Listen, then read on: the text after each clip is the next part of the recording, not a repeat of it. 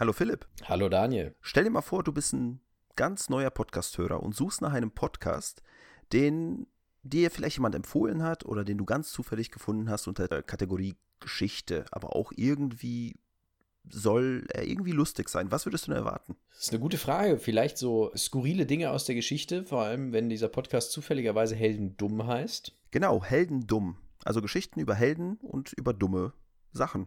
Und genau diese Geschichten haben wir.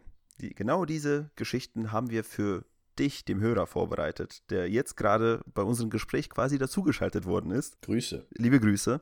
Denn wir haben ein paar hoffentlich interessante ja, Stories für dich. Das hoffe ich auch. Wir haben eine ganze Menge im Gepäck. Wir haben zum Beispiel Sachen, die du heute noch im Kühlregal findest, die vor 300 Jahren angefangen haben.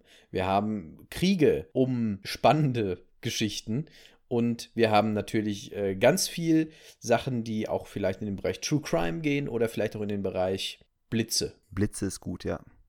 Vor allem Blitze, die Menschen bei unterschiedlichen Tätigkeiten treffen, ist mir gerade aufgefallen. Sowieso, bei unterschiedlichen Tätigkeiten und man muss aufpassen, dass man, wenn man in luftige Höhen steigt, was auch einige unserer Charaktere tun, dass man da nicht vom Blitz getroffen wird.